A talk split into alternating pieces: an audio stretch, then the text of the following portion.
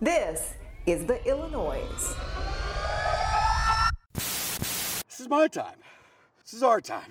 Grab that bull by the horns and own it, man. Today's your day. Let's go to work.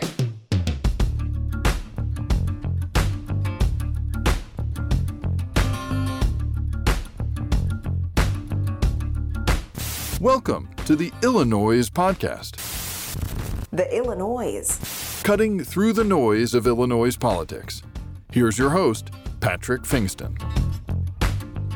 Well, hello there and good afternoon. It is the day after Election Day, Wednesday, November 9th, 2022. Welcome to our weekly uh, live streaming podcast. I'm Patrick Pfingsten. I write the Illinoize.com, uh, the political newsletter, uh, and uh, uh, we are all a little short on sleep. Uh, our nerves are all a little frayed.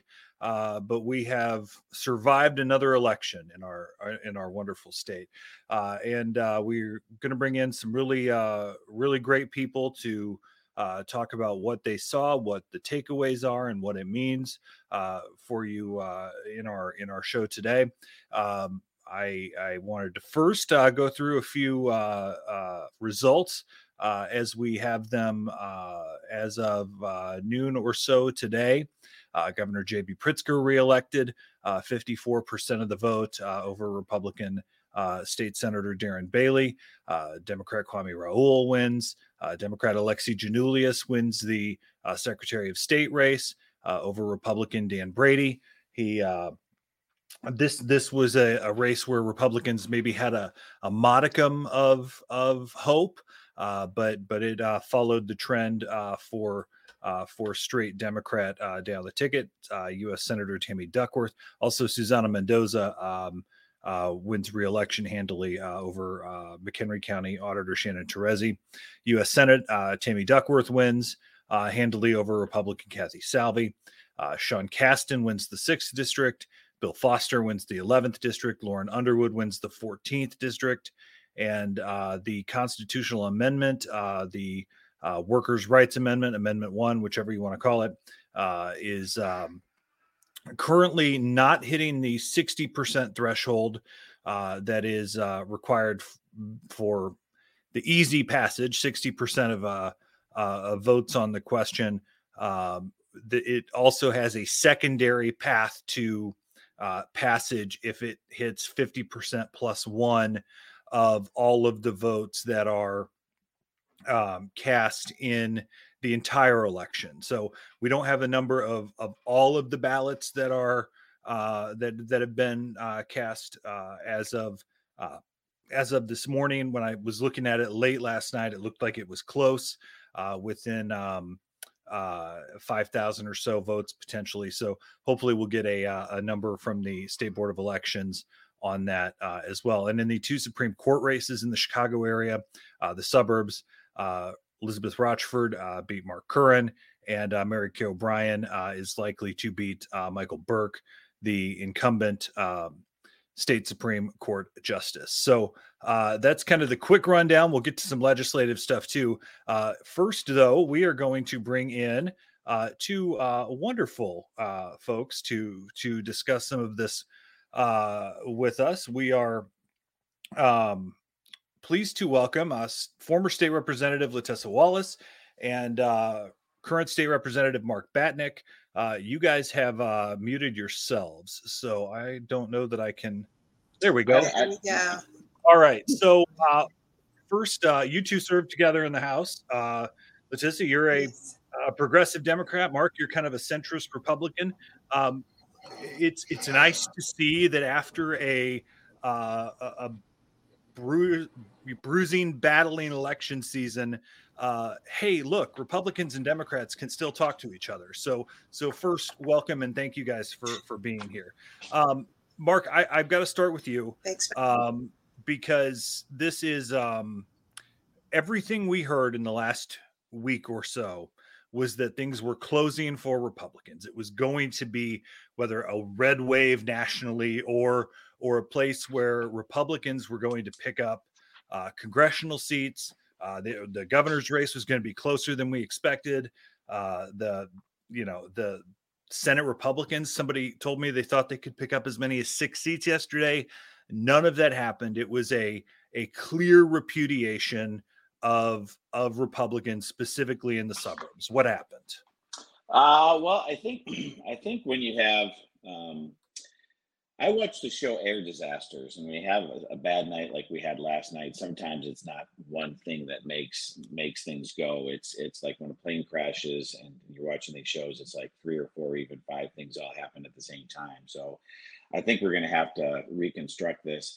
Obviously, the the Roe v. Wade um, issue uh, and the Dobbs decision mattered mattered large. Except, uh, you know, I was begging for the approach of talking about of actually addressing the issue um, talking about extremism on the Democratic side, the removal of parental notification, um, how that literally protects child uh, child rapists and sex traffickers.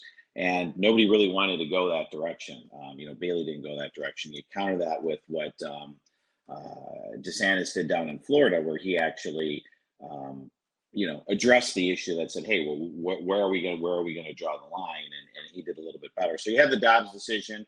You certainly had Trump uh, weigh Trump had a bad night last night.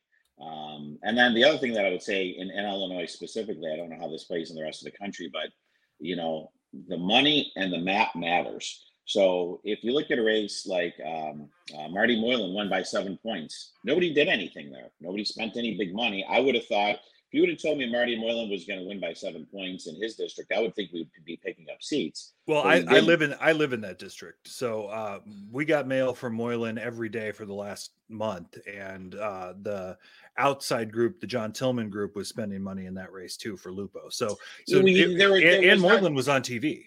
Yeah, was Moylan well, on TV? There, there, was there was not the network TV that you had, and right? Uh, yeah, cable spend. There was nowhere near the spend that you had, like say in a Hirschauer district or in my district. Mm-hmm my replacement. So yeah, that's right. You are in you, you are in that area. But um, to that point, though, you have you have a district like that where we only win by seven. I'll be interested when we're looking at the precinct level data how um, how some of these districts where we lost by five points, how those candidates did versus a generic person on the ballot. Because when you're outspent three, four, five, six to one, that has to make some sort of an impact. Litesa, you uh, you've got a, an interesting background here in the fact that you you served in the House, you ran uh, for lieutenant governor uh, in in 2018, and uh, for Congress in the 17th district this year, uh, finishing second in the primary to uh, Eric Sorensen, who looks like he's going to win in the 17th district. Uh, when you and I talked yesterday, I don't know that I can say this publicly. I don't think it was off the record that you know not not a lot of Democrats were super optimistic going into that race. So how did they exceed expectations uh, as we um, uh, as we as we saw those numbers come in? And well, look, I think that. Uh, yeah, I think Representative Batinick is right. When you think about the money, um, the role of money, um, and the role of gra- grassroots. Um, what I can say about the 17th district is that people were really um, excited around the issues that were at stake. Uh, the Dobbs decision had a huge impact, even in you know rural portions of Illinois, which a good chunk of that particular congressional district is. Um, what you saw was Congressman-elect Sorensen pulling off large counties like Rock Island County, where he currently resides, Winnebago County, where he was born and raised, Peoria County, where there's a large Democratic population, as well as um, an increasingly blue McLean County um, with the new state legislator, new Democratic state legislator coming out of McLean County. I think all of those things um, kind of played well together and created a situation where we were able to get uh, Sorensen over the top. But yes, um, as recently as 24 hours ago, people were very nervous about how that particular race was going to go. So I'm I'm I'm not one to to try to toot my own horn too much, but of course I have to a little bit because I I I host this and I have an ego, but I want to play a clip from WGN last night where I, I got to hang out uh, with those guys uh, about what we saw with the numbers. I just want to play this. Elect JB Pritzker yeah, tonight. Th- this race was decided in the suburbs. So uh, as of a few minutes ago, in suburban Cook, Pritzker's at 65%, in DuPage 57%, Lake 56, Kane 53, McHenry 55, and at 50 in Will and Kendall County. This is a suburban repudiation of what the Republican Party is today, and uh, if if Republican primary voters don't get the message that it's time to rid yourselves of the charlatans that think that anti-trans, anti-gay, anti-everybody that isn't a white Christian who who prays the same and does the same and uh, wants no government and no taxes, you're never going to win. Republicans will never win if they continue on the track they're on today. And I hope, I pray that Republican primary voters get the message because this isn't working. Well, Mark, am I wrong? so the whole thing played on my screen without getting the uh, with, without me hearing the. the sorry, the I, I, essentially said that that Republicans need to uh, stop playing these these far right, uh, hateful kind of messages, anti-gay, anti you know anti-trans, you know that that have really uh, hurt them in the suburbs, and they need to to find candidates that can moderate themselves. Well, I, I, mean, I don't think we played that message. I think that message was played on the TV screen, with advertising bought, bought paid for by Democrats. I mean, you have you have candidates that were extremely. I mean, Seth Lewis, I remember last election was was considered uh, uh, an, an Eastern Bloc extremists. and Seth Lewis is about as moderate of a, of a, a, Republican as there is. Now, in terms of image and branding, maybe maybe that is part of it.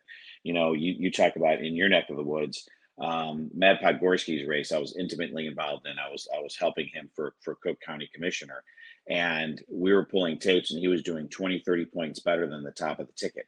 Um, he's up. He's still in the dogfight. Everybody in his area lost. Every state rep, everybody that that borders him um, but I think one of the reasons why he won, as opposed to uh, talking about those issues, he was talking about property taxes at the door with people with a plan. He was talking about, about prime at the door with a plan. He was talking about the issues that mattered and not talking about you know all these extraneous things. I mean, the, the part that you touched upon um, at, at, the end there, eh, the, Trump had a bad night and and the candidates, the type of candidates that that Trump backed in general uh, in general underperformed. And I think that's kind of a similar uh, theme to what you're talking about. Um, I see Litesa nodding there. Um, I don't think the Trump back candidates had a good night. I, I, and, and let's another thing I said last night was that this this election was more a uh, a repudiation of Darren Bailey and a repudiation of Republicans uh, out of the mainstream, specifically with suburban voters, than it was a great mandate for JB Pritzker. How did you see it? You know what? I think I would have to agree with that. I think that what's happening right now is the Democrats have actually done a really good job of tying all Republicans to extremists like Donald Trump. And as long as that messaging is working, it's going to be very difficult for moderate Republicans to kind of break into um, office, maintain office, uh, or what have you. What you see, I think, you know, Representative Batinick mentioned this a little bit earlier what you what you see in primaries is kind of the the extreme and the fringe tend to come out and support in a primary. And then that does not work well in the general. Um, we've seen it on both sides with dems and republicans but particularly over the last uh, this last cycle we saw that people are not uh, receptive to that message. And want to talk about kitchen table issues and that also was just pointed out right? People want to know how can we pay for you know our food our gas um, or health care people want to know what makes the most sense for their bottom line. They want solutions to the problems that they're facing every day not extremist rhetoric. How how do democrats sell uh, the gerrymandering issue here. I mean, they they won districts, uh, you know, that that were heavily drawn in their favor. You know, the, the Keith Wheeler got moved into a, a, heavily Democratic district. You know, Mark's the district vacate Mark's vacating is uh, was was drawn for a Democrat. The uh, the Bloomington Normal to Peoria district that that Sharon Chung is going to win. I mean, McLean County electing a Democrat to the state house is not something you would typically expect. Um, is is there a situation here where where voters are potentially going to uh, look at these maps at some point and say this is this is out of control or do democrats say we're in the majority so to hell with your concerns you know, I think it's possible that they will. You know, nationally, people talk about gerrymandering all the time. And of course, it's typically connected to uh, Republicans gerrymandering maps. That's how the rhetoric goes. I believe in Illinois, though, you know, if you use McLean County as an example, they actually have been trending blue for quite a while. Um, and my own political experience shows that. Uh, McLean County went for Biss-Wallace in 2018. Um, in the primary, I carried McLean County in this last congressional cycle. So it, it is, it has been trending blue. And I, I'm not necessarily very surprised that uh, that actually played out in how the map was drawn because over the last several cycles, it has gotten bluer um, than it had ever been in, in the past. Or maybe we can say a deeper purple as it moves closer and closer to being true blue. And last I checked, uh, Governor Pritzker was winning in McLean County, which uh, I don't think a lot of people would would uh, have told you going into the night they would have expected. Uh, Mark, I, I, let me see if I can pop my uh, results on the screen here real quick again. Uh, as we go through House district races, uh, this is from the Chicago Tribune website. If you go up and down the list, uh, it was a terrible night for races that Republicans targeted. They wanted to take out Janet Yang Rohr and lost. They wanted to take out Tara Costa Howard and lost. Uh, Deanne Mazzochi is up, but probably going to lose if late arriving ballots uh, come in as we expect. Uh, Diane Blair Sherlock uh, won uh, won a district that Republicans thought they could pick up. Uh, looks like she's going to hang on. That's a, a district that uh, you know Democrats put some money into. Targeted Hirschauer, she's she's going to win.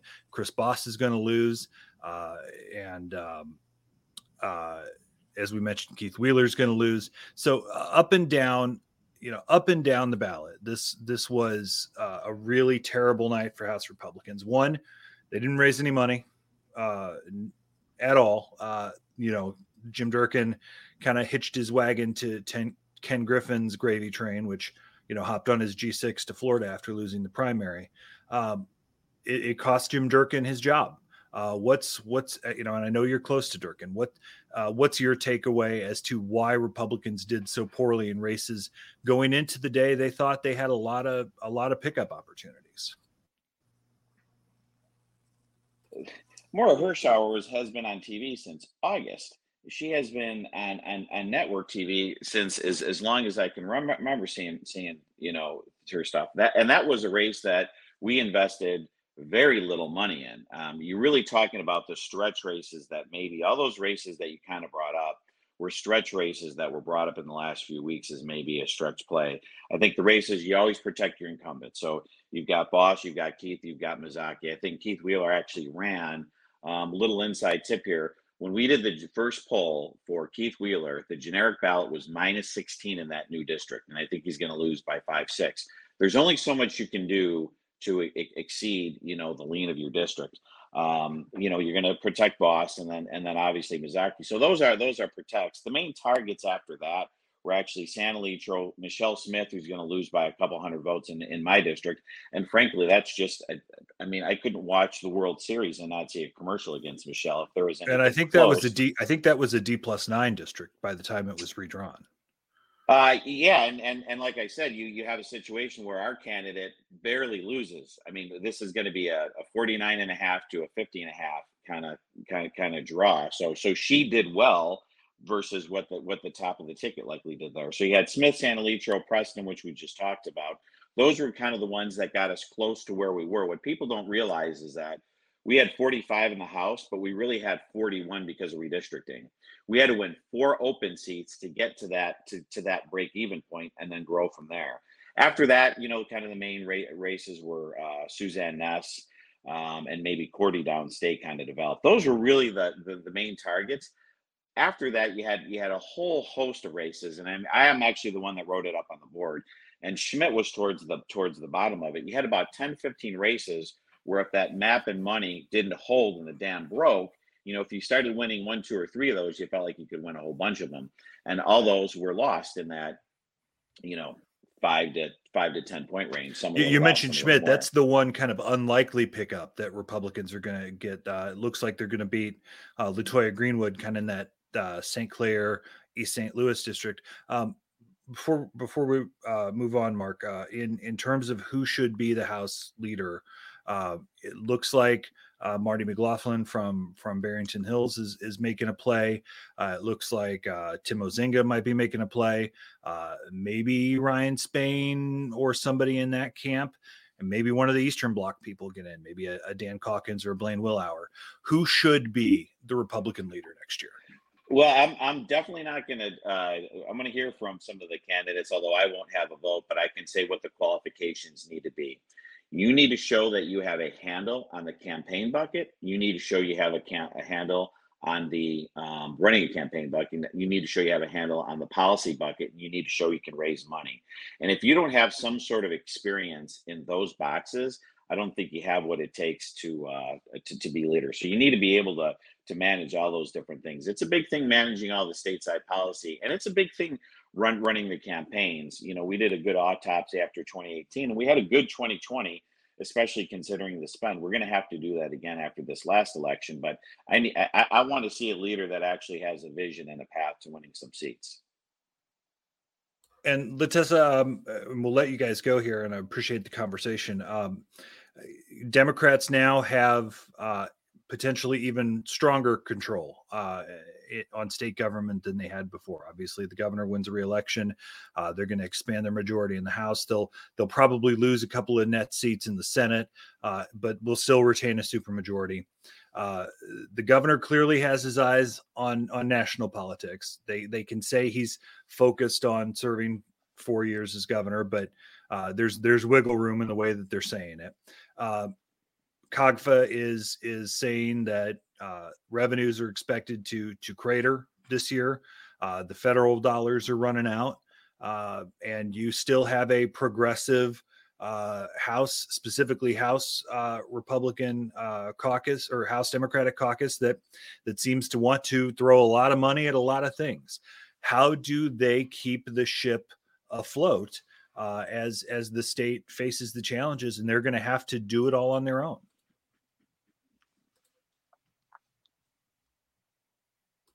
Oh, looks like we look. See, isn't that how isn't that how technology works? You ask a hard question and she hangs up.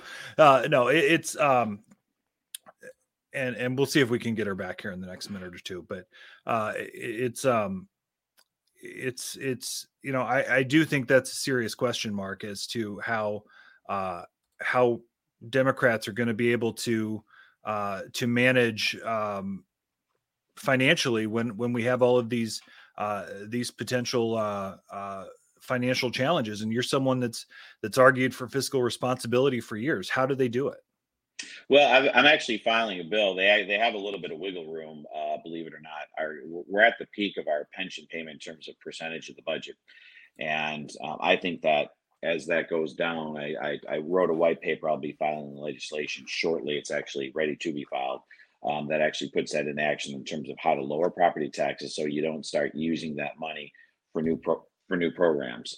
Um, we have a history in this state of, of spending ch- having money chase programs that aren't working instead of chasing the ones that are.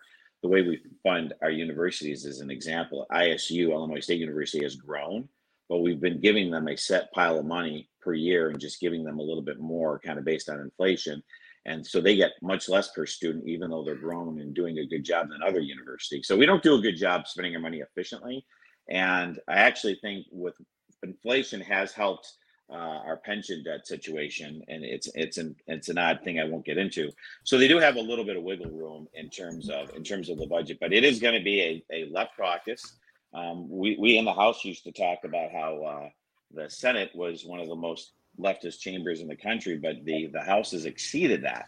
Um, the, the people voted for it. Um, they voted for it last time. They got it, and and the House took that left turn, and they gave them a, stronger majority. So I think we're just going to get more of a movement in, in, that direction. They won the election. That's how it works.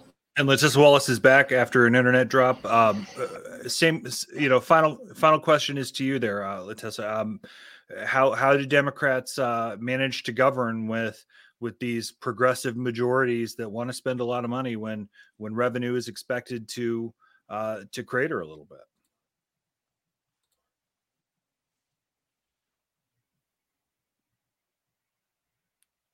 All right, looks like we're having internet issues again. So, uh, all right. So, uh, Mark Batinick, uh, Litesa Wallace, thanks so much for for joining us. Uh, we really do appreciate your your insight, uh, Mark. Uh, thank you for for your service in the General Assembly. Uh, it's uh, you know I, I, hope we'll continue to be able to have you uh, here and there as a, pundit once you move past uh, your your legislative service, and of course thanks to Litesa Wallace who who is even though we don't see the um, she and I don't see the world. Mark, I know you would say the same thing. She and I don't see the world the same way uh, all the time, but uh, appreciate the fact that uh, she and I can always have really thoughtful conversations. Yeah, I always enjoyed. I mean, it's too bad she's not here. I always enjoyed my my uh, time in the house with uh, Rep Wallace. So uh, I'll have to give her a phone call and an official thank you at some other time. All right, guys. Thanks so much. I, I, really appreciate it. Really appreciate your conversation. Thanks so much for uh, for being with us today on our uh, uh, live stream and podcast here uh, from theillinoize.com. And we're going to uh, immediately uh, transition now to bring in Brenden Moore uh, from uh, Lee Enterprises. He is the government reporter for for those newspapers, Herald and Review. Bloomington Pantagraph, Southern Illinois, and et cetera, et cetera, et cetera. Brenden is looking uh, casual today uh, as as uh, he was up late. You were at the Bailey uh, headquarters last night, right? Um, they were they were seemingly a little uh, a little shocked when the race got called at seven o'clock and three seconds or whatever it was when uh, when when the AP called it. W- what was the reaction in the room? I think a lot of people were just very surprised. I mean, even four years ago when Governor Rauner lost to, to, Governor Pritzker. I mean, I think they AP waited 15 minutes uh, to call it.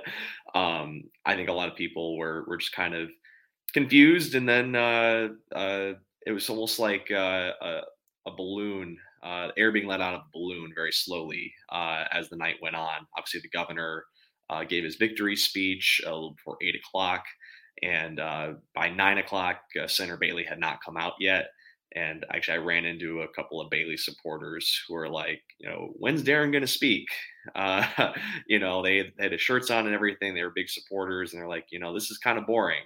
And that kind of sums up the night that you know they, you know, some of these folks came for a party, and uh, it, it they, they didn't get the uh, intended result that yeah no no no party at the ball this time um no. you know I, it, it, was clear though that this race was decided in the suburbs as you you know he he didn't seem to make a lot of uh inward statement as to why they lost or how they lost or where they lost uh mm-hmm. does does the bailey campaign admit to their their their failures in the suburbs uh he did not really like you said Patrick, he didn't really get into it in his speech last night and i haven't heard anything to that effect from uh, the Bailey folks, uh, they really in this campaign tried to hone in on on this message of, of crime. They thought that was going to resonate in the suburbs. Uh, they thought maybe there was a, a hidden vote there. Uh, a lot of polls didn't really pick up crime as as an issue, maybe as much as Republicans thought,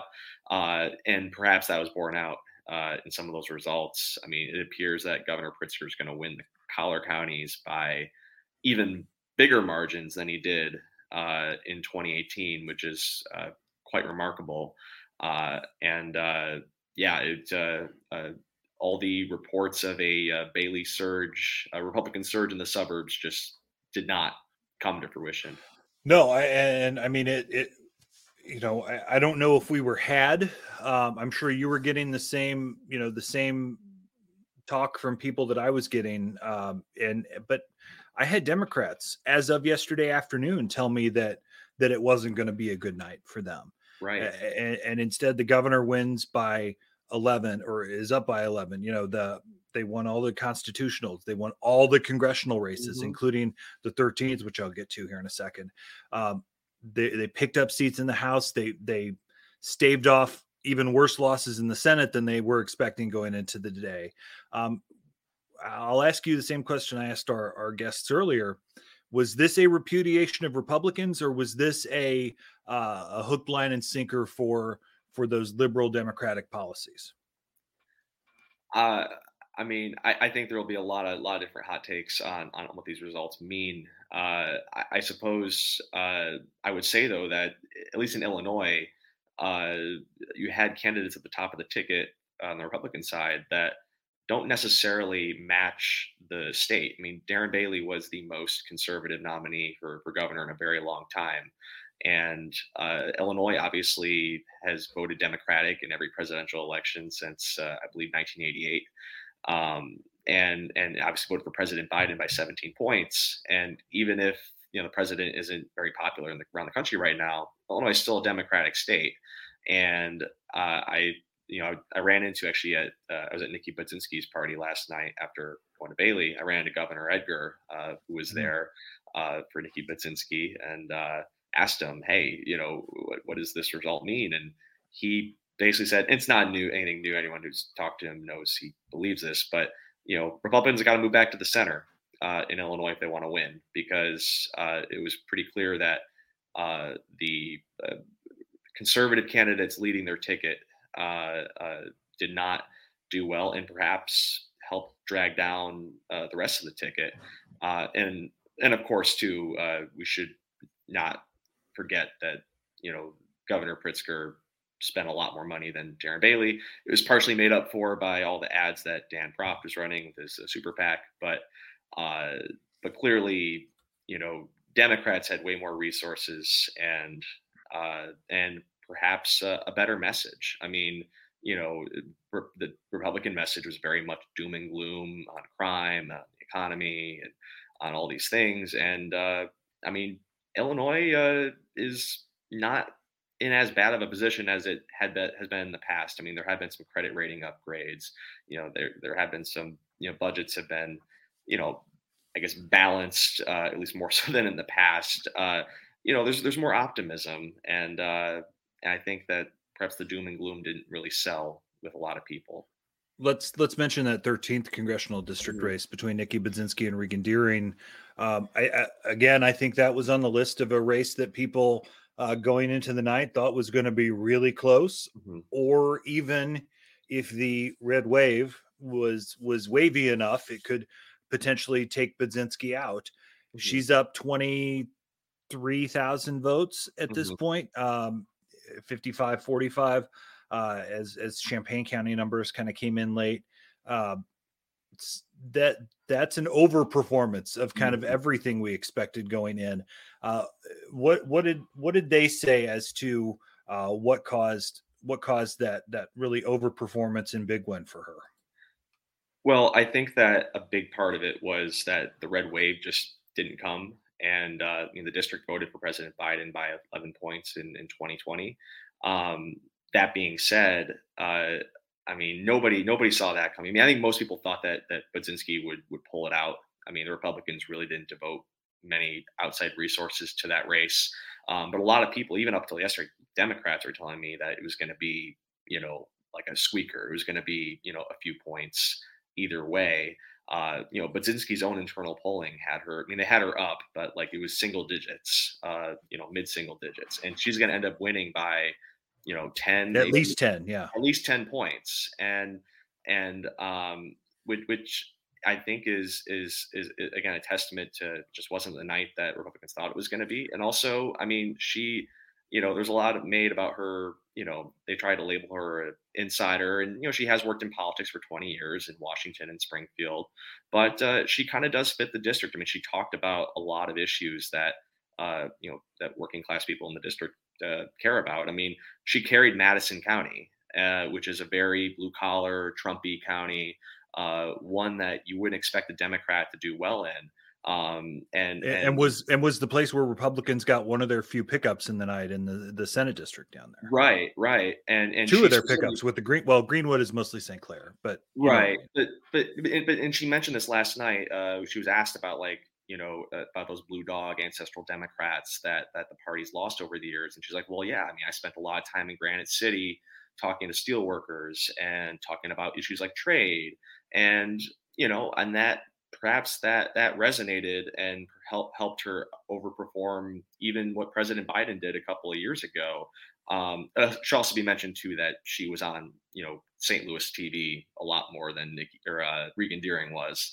Um, so name ID helps, uh, exposure helps, but, but I think that she she had the message for the district and uh, you know she talked about abortion too but like she but she was laser focused on on the economy and i think that you know she didn't run away from that even though you know it was a tough issue for democrats this year so two more two more quick things for you Brenden i appreciate yeah. you kind of hung on as we went a little late earlier so i appreciate that yeah. um, you covered the 48th senate district race which was an ugly brutal mean race uh, between Doris Turner and Sandy mm-hmm. Hamilton. Turner's going to win that race. It was about 1,300 votes when I finally went to bed at 4 a.m. or 5 a.m. or whatever it was. But um, what happened there, and uh, what does that mean for Turner moving forward? So, I, again, I think my my estimation is. I mean, obviously, Senate Democrats went all in for Doris Turner. I mean, they spent a lot of money. I believe they outspent the Republicans three to one. Uh, they still had to deal with some of those brutal ads that Doris did it about, uh, you know, implying that she was corrupt, uh, you know, and, and and and those ads really, really, really cut. But uh, no, no one, no one outworks Doris Turner at the doors. Uh, she she knocked on a lot of doors, you know, and she was everywhere uh, from the minute that she was appointed to that seat last year. Uh, you know, she's been visible not not just in Springfield, where people already know her, but in Decatur. Um, you know, and and and so she she put in the work, and and she had a very robust uh, campaign operation uh, that that got the vote out for her.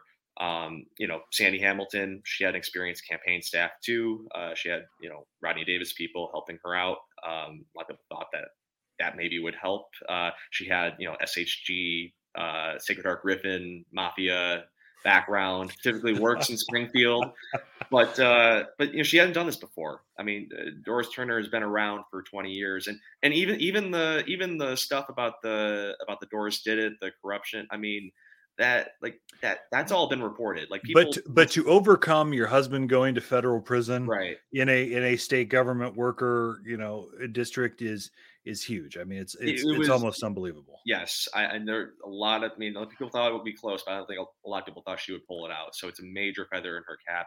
And also it is historic. She it makes her the first uh, black person elected in uh, decatur or springfield to the general assembly. She was appointed last year. She's now mm-hmm. elected. So and then we saw after the shellacking the House Republicans took that um, uh, Jim Durkin will not seek another term as leader.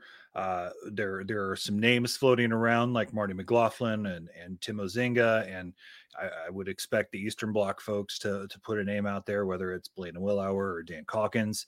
Uh, the Republican caucus is going to to be shrunk. It's going to be more conservative. Uh, it's it's going to be split.